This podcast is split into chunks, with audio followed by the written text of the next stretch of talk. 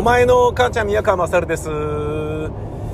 えー、なんか知らないですけれど、急にですね、身の回りで、えーと、バタバタと体調を崩す人が増えて、ちょっと、えー、厄介なことに。で、まあ、厄介というのは、やはり僕が、えー、親のマンションのすぐ近くに、アトリエというか職場、まあ、録音ブースを構えてでそこでなんか音声コンテンツの編集したりとか、まあ、仕事の電話したりとか企画書書いたりとかそんなようなことをやってる関係で、えー、親にご飯を届けに行ったりとかそういうことをしているわけですね。で親にご飯を届けることができるからそこの物件を借りようというふうに思ったっていうのもあるのですが、えー、その親にご飯を届けるということがあるからあの僕はひときわ自分がね、えー、新型コロナウイルスに感染しないようにということを気をつけなければならないというふうにまあ、日常的に意識しているのはあるんですよね。で、僕自身は今んとこ、まあちょっとね、疲労が溜まったかなとかね。あの、そういうのはあるぐらいだけど、今んとこ大丈夫なんですけど、えー、僕のですね、実の弟が新型コロナウイルスにかかったっていう情報が入ってきまして、え、そうなのと。え、それ大丈夫なのと。えー、弟は子供もいますし、奥さんもいますし、なんかこう手伝えることあったら、なんかね、ご飯買って、なんかね、届けるとか、なんかね、その、そういうこともできるぜっていうことを連絡しようと思ってんだけど、なかなか電話が繋がらなくて、大丈夫なのかなみたいなことをちょっと思ってるっていうのがまずあるんですね。それと、えー、もう一個はですね、まあ、肝心な私の、えー、家族なんですけど、えー、娘が風邪っぽい。はい。えー、これ一昨日ぐらいから、うん、ちょっとこれ何なんだろうねっつって、鼻水がやたら出てきたんだけど、みたいな感じになって、花粉症だと思いたいんだけど、みたいな。ただ花粉症じゃなかった時のことの方が想定しておくべきだから、今のうちに風邪薬を飲んでおきなさいと。いう風にして、飲んだら治ったんで、まあ良かったみたいな感じになってるんですが、今日になって、僕の奥さんがですね、えー、ちょっと具合が悪いので、えー、PCR 検査を受けてきますという LINE がですね、朝の7時ぐらいに入りまして、マジかと、大丈夫かと、えー、医療従事者なので、あの、今日の仕事は休むっていうことにして、休むけど、職場に行って、注射を、あ、じゃあ PCR 検査を受けるっていうことにしたらしいんですね。これがですね、妙にスリリングになりますよね。ええ。妙にスリリングになります。なぜなら、まあ、PCR 検査を受けるっていうことは、えー、まあ、もしかしたらっていうことを気にしてるわけじゃないですか、本人が。で、同時に医療従事者であり、その彼女が、え、働いている病院は、えー、新型コロナウイルスの、えー、発熱外来もありますし、えー、ワクチン接種もやってますし、まあ、つまり、コロナ罹患者がバンバン来るような病院なんですよね。えー、そりゃ、ちょっとナーバスになりますよね。うん。で、彼女は朝行って、えー、PCR 検査を受けて帰ってきて、って感じなんですね。あ、そうなんだと。まあ、じゃあ、えー、もう、あなた寝なさいな、みたいな感じになって、で、ちょ、子供たちのね、ご飯とかは、まあ、ね、別に子供はもうね、自分でコンビニ弁当買ったって食えんだろみたいなのもあるし、まあそれでもね、あの、まあ、俺がね、弁当を買って帰るとかいうこともできるので、もう何にもしないでいいから今日は寝てたらどうですかっていう提案を奥さんにしてですね。で、まあ、僕は親の吉祥寺の、えー、マンションにご飯を届けに行ったり、お掃除しに行ったりとか、そういうことをちょっとやりに行くっていうそういう感じに今なってるんですよね。奥さんが PCR 検査を受けたっていうことになると、もう吉祥寺のところに、えー、ご飯を届けに行く身としては、もうあのー、女房となんか同じ空間にいるのも嫌だみたいな、あの、気をつけなきゃみたいな、そういう感じになりますよね。で彼女もそれ分かってるから家でももう、あのー、今に閉じこもり、マスクをした状態で、えー、いるっていう状態になっていて、で、まあなんかね、ポカリとかそういうものが必要になったら、あの、娘とかが、あのー、ズームのね、会議とか、なんか、会社訪問の面接みたいなものやってんのかなんだかわかんないけど、要は、部屋にいるから、LINE で行って、LINE で連絡して、えー、ポカリ買ってきてとかそういうのをコラに命じなさいと、ね、えー、いうようなことを、まあ、伝えて、僕はちょっと出かけたわけなんですけどね。これ、やっぱ、多分なんですけど、あのー、あれですね。えっ、ー、と、昨日、おとといの雨により、なんだか春が来たと思ったらいきなり冬にまた戻しますみたいな、散歩進んで2歩下がれみたいな。春だと思ったら大間違いだぞみたいな感じで、冬が訪れるっていうね。うわー何これ寒いんだけどみたいな。しかも雨なんだけど、やら感じなんだけどみたいな。そういう風に我々をね、昨日、おとといと、何これ？ちょ、ちょ、ちょ、ちょ、体調管理難しいんだけどみたいな。ね、着る服難しいんだけどみたいな。えー、そういう風にこう、させましたよね。それによって、え、何？どういうこと？どういうこと？つって、もうなんかね、あの、交感神経、副交感神経と三半規管とかもういろんなものが、え、ちょっと待って待って待って待って、わかんないわかんない、急に何？わかんないわかんないみたいな。ね同じ場所に暮らしてるのに、なんかこう時差を感じるみたいな、何これ？みたいな。そんな感じで多分まあ、世の中みんななってんだろうな。俺もね、そんなに体調良くはないもんね。あの、完璧ではないんだよね、おかしなことに。本当は今日ね、いや、もう今日は絶対走んなきゃダメだと。雨降ってたからずっと走れなかった、ジョギングできなかったんだけど、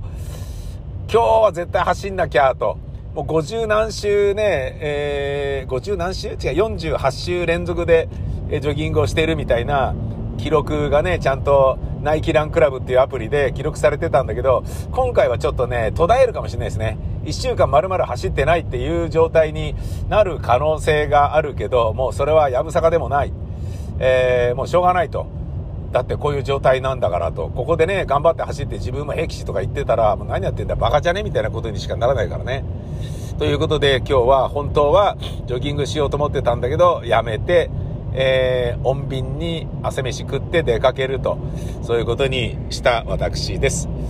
えー、そんな私なんですが、えー、体調がね、完璧ではないっていう風に今思ってるのは、ああ、やっぱこういう風になるのか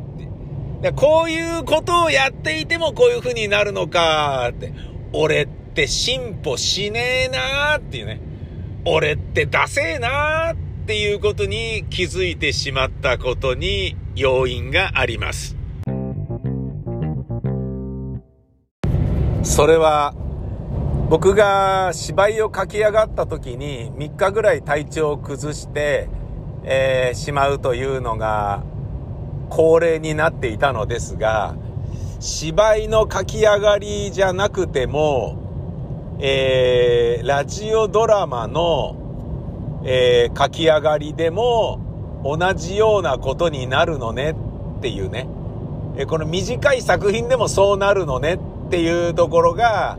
えー、非常にあの俺って進歩しねえなっていうことなんですよね。これね、あのまあ、今体調がね、完璧ではないのは間違いなくそれだと思うんですよね。いやー、やっぱり、無、無我夢中になっちゃうんだろうな。竹脇無我の無我って無我夢中の無我だっけ？あまあ、どうでもいいか。えー、ガム。今うまい、ガムが今うまい。いやいやいや、ちょっと別に逆さ言葉はどうでもいい。別にあの、ガムとかじゃないんだよ。無我だよ、無我。無我夢中。いやー、無我夢中ですよ、本当に。無理心中じゃないですよ。麦夢中でもないですよ。ゴリ夢中でもないですよ。言っときますけど。無我夢中です。無我夢中だよ。なんか、ふがふが言いながらチューをするわけではないよ。あそこに。あそこに？頭悪いな。何を言ってんだろうな、この人は。えー、無我夢中に台本を書くと、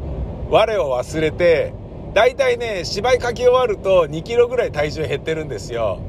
やっぱ、使うんでしょうね。消耗するんでしょうね。うん。で、くたーとなるんですよね。だけど、充実感すごいから早く役者に渡してぜとかってなるのね。で、もうプリントして、みんなに、おー、できたっつって、現場の役者にね、当て書きしてるから、途中までできたら、そこまでの台本を渡して、書いて、けあの稽古して、で、書き上がったら渡してっていうことを何度かに分けてやっていくんだけど、で、そのね、書き上がったところの読み合わせありますって稽古場でやってると、えー、もうね、あの、ヘクシーとかって言って、あの、鼻がジュルジュルとかなってくんだよね、もうその時点で。書き書き上がったその日に稽古して、で、書き上がったところを、ね、役者にね、やったできたっつって喜んでもらいながら、読み合わせを初めてするところで、僕は書き上がったばっかりなので、つまり役者はさあこれからだっていう感じでね、いや、台本、台本全部揃った。役作りから何から全部ね、これからね、完璧にわかるわけだから、さあやるぞみたいな感じになっているわけだけれど、僕はね、あの、まあ、僕もね、演出家としての僕と、劇作家としての僕と、出演者としての舞台俳優の僕と、座長、座長としての僕とっていうのが劇団の中でも4人ぐらいおるわけですが、劇作家としての僕はそこで完全に仕事が完了したわけじゃないですか。ね。まあ完全にってことはないね。まあ、なんかね、演出家からね、このシーンはなんでこうなってるんですかとかって問われたら、えー、答えるみたいなね、そういう仕事は残ってるし、ね、ここ台本直していいですかって演出家に言われたらどうぞみたいなね、そういう仕事はあるけれど、つまり、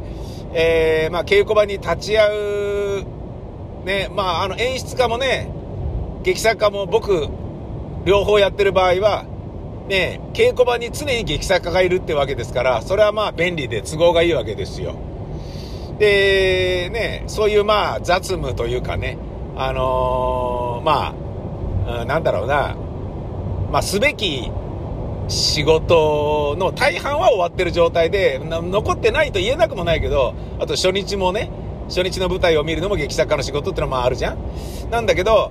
もう書き上がったっていう時点でね、9割9分の仕事は俺の中では終わっていて、劇作家としては終わっていて、よっしゃーできたーあとはよろしくみたいな、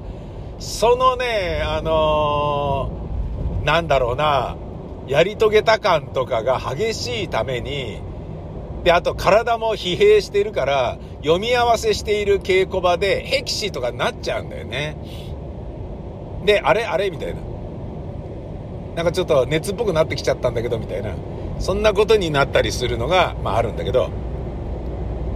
で、それが、まあラジオドラマだったらないだろうなと思ってたんだけど、もうあの、早ければ1日で書けますから、1日かからず書けたりするから、早いやつはね。うん。まあ、あのー、頭の中でね、えっ、ー、と、組み立てて、箱書きとかを頭の中に並べることができるので、紙に記録したりね、パソコンで入力して、あのー、プロットとかね、シノプシスとか、あとキャラクター表とかを、え、エクセルとかで作ってね、で、それをプリントして、それ見ながら、こいつがこうだからこうだよなとか、そういうようなことをやる必要がないですから、もうあの、短いと。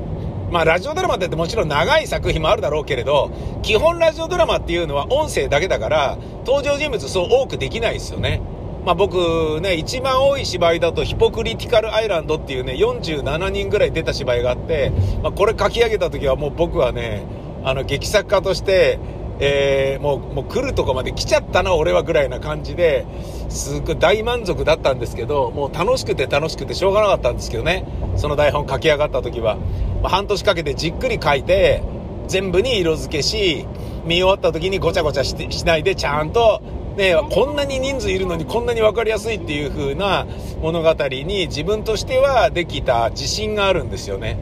もうね、ざまあみろって感じでしたね、あれ書き上げた時は。もうやれるもんならやってみなぐらいな感覚でおりましたよ。なんだけど、えー、そういうね、あのー、大人数どころか、もう10人さえもラジオドラマの場合は出せないですよ。つまり別なことに気を配りますよね。ええ音声だけの物語を1時間半ずっと聞いてて面白いかって言ったら面白いわけないんだから、飽きちゃうわけだから、もうね、なんでこれ、だストレスになると思うんですよね。ビジュアルがない分だけね。なので、あのー、だから音声コンテンツっていうのは、つまりラジオっていうのは、あの、ラジオドラマがね、テレビで言うとね、バラエティ番組あってニュースあってドラマがあるでしょだけど、ね、ラジオの場合はね、歌番組もニュース番組もバラエティ番組もあるのにドラマっていうのはほとんどないじゃないですか。やっぱ1時間とか30分だけとかでもラジオとかっていうのは、あの、ドラマでね、やるときついよね。持たないよね。うん。で、途中から聞いたら分かりづらいから、ラジオに向いてないっていうのもあるし、だからないんだよね。まあ、作るのが大変っていうのもあるし、労力がコストパフォーマンスに合わないっていうのもあるよね。なので、まあ、僕がね、まあ、書いててね、えっ、と、20分とか25分ぐらいになる作品は今までもあるんですけど、っていうか、間もなくね、公開しようとしているラジオドラマのポッドキャスト配信で、長いのでも25分とか、20分とかなんだけど、まあ、あ30分いってんのもあるな。30分くらいいってんのもあったな。で、それ、組み立て終わった後に、いやちょっともうちょっと短くしようとかって思いながら、まあ、一人でね、切磋琢磨してるわけなんだけど、その短めのものでも、書き終わった時に、えー、ドワーってなってるっぽくて、俺ちょうどね、昨日か一昨日に台本書き、あ、昨日だ。そうだ、昨日だ。で、書き上がって、まあ、これ3日ぐらいかかっちゃったんですけど、丁寧に書いたんで、丁寧に書いた違うな。えっ、ー、と、ちょっと今までと違う役者で書いたから、気を配ることが多かったってことね。別にあの、全ての、ね、ラジオドラマって雑に書いたりはしないんですけど、あのー、何十年ぶりかに一緒にね、えー、物語を作るビーグル大塚っていう元劇団員と、あと、えっ、ー、と、女優さんでね、あのえっ、と、復興おっぱいというね、311の後の、えー、ことについて、あの東京アナウンス学院の卒業公演のために書き下ろした復興おっぱいっていう作品があって、5、6人の若者がね、出るんですけど、それをね、えっ、ー、と、全部ね、利益は全て、えー、寄付しますっていうことで、311の後に、それを2、3年続けてやってたんですよね。うん。で、それは、僕の中で、これを紹介することによって、その東京アナウンス学院の連中に、あ、学生たちに、あの、311のことを忘れないようにしようねとか、今でもまだ我々にできることはあるよとかっていうようなことを理解してほしくて、そうやってたんですけど、それせっかく書いた作品なんで、まあ、あの、自分のアトリエでもやろうと思ってやったんですよね。で、劇団員だけだと、ちょっとあの、役者がね、えー、会う役者がね、えー、いない、揃わないので、何人かに客演してもらって、で、その時に出てもらった女優さんでね、えー、いるんですけど、で、その方は、あれだな、あの、ブラザーリコのジパング大逆転の再演とかにも出てもらったりもしたんですけど、その、えー、女優さんが、あと久しぶりにやるんですよね。311の後だから、えー、もうだから8年ぶりぐらいだと思うんだよな、多分。311の翌年か。だから、あ、10年ぶりか。うん、2011年が311でしょ ?2012 年にその公演を、いや、自分のね、アトリエでもやりたいなってやったんで、10年ぶりだな、本当に。だけど芝居じゃなくてラジオドラマなんですけどね。ただ、まあ、あのー、なんだろうな、え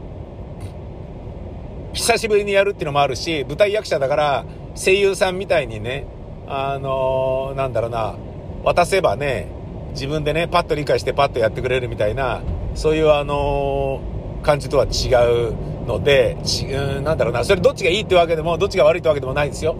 舞台役者の場合はね、最終的にはね、じっくり稽古して本番で良くなってりゃいいわけじゃないですか。だけど声優さんの場合は初見が何しろ一発目が命で、ほとんどダメ出しさせないで、いや、それで OK です。じゃあ回しますってなるのが一番いいわけじゃないですか。で、声優側もね、そうじゃないとね、やっていけないからね。で、録音する側も、ラジオドラマとかアニメとかの、えー、制作会社も、それを録音するにあたり、時間かけてね、稽古したりとかしてる場合じゃないんで、いいからとっとと当ててくれよっていうね。だからこっちはね、その、アニメのね、カトゥーンの、えー、口の動きに合う合わないみたいなものもこっちでやんなきゃいけないんだからいいからやれよみたいなそういうことだと思うんですよねなのであのパパッとできることが望ましい感じでそのね個性の役者の質の違いで前者なので少なくとも声優ではないのでしっかり頭で理解してでやってみてでそこからダメ出ししてでもう一回稽古してみたいなそういうことが必要。でその代わりうーん、まあだから声優ほど滑舌は良くないかもしれないし、声優ほどボイスキャラクターがね、みずみずしくないかもしれないんだけど、あの、それよりもなんか深い、カートゥーンっぽいわけではない、なんかおとなし映画みたいなものに、バッカバカしい設定のものであろうともできんじゃねえかなっていうことでお願いしているところもあるので、あの、結構、ね、彼女だったらこれね、どうやって考えてやってくれるかなとかね、でもこういう設定だと、な、え、どうやって演じればいいんだってまたね、ちょっと行き詰まっちゃったりするかもしれないなとかね。で、こういうことを問われた時に彼女にどうね、答えてあげて、よし、じゃあ分かった。じゃあそういうことなら、そういう方向で頑張ってみようっていうふうにね、えー、自分でね、アクセルを踏むっていうレベルまでやる気を立ち上げることができるだろうかとか、そのようなことまで考えながら書いていると、あのー、なんかね、ちょっと、丁寧になったって、丁寧ってやったら雑ではないんだよ、別に。他のも雑ではないんだよ。だからまあ、だ時間がかかったってことか。うん。そんな感じだったんですよね。で、それが書き上がって、ああ、終わったと思ったら、あれと俺なんか、あれと思って、っていうのは、あの、ジャンクなものを食べたくなるのって体調が悪い時じゃないですか。ポテトチップスが食べたくなるとか、なんか、どう見たってダイエットに良くなさそうなものを食べたいって思う？なんかあのー、フライドポテトをたくさんコンビニで買って食べたいとかさ、そういうのって、ジャンクなものを欲する時っていうのは、体調がよろしくない時が多いですよね。で、これは何かにも書いてあったし、で、あ、あれにも書いてあったら、あのー、睡眠は最高のなんだっけ、解決策なりみたいな本、マシュー・ウォーカーの本ね。うん、書いてあったなだから眠気が足りなくてくたべれてるとそうなるよっていう、ジャンクなものを食べたくなるよっていうのももう、なんか立証されちゃってるらしいんだよね。あ、そうなんだ、と。そんなような、えー、ことが、今僕の中で起きていたので、もう今もですね、昼飯どうするか、でもこれでいいや、つって、あの、チョコレート、森永小枝チョコレートと、カールのようなチーズスナック菓子と、えー、コンビニコーヒー、これを昼飯でいいやっていう風にしちゃいましたもんね。カロリーはめっちゃ高いじゃないですか。だけど栄養がどんだけね、まるでないに等しいだろみたいなものだから、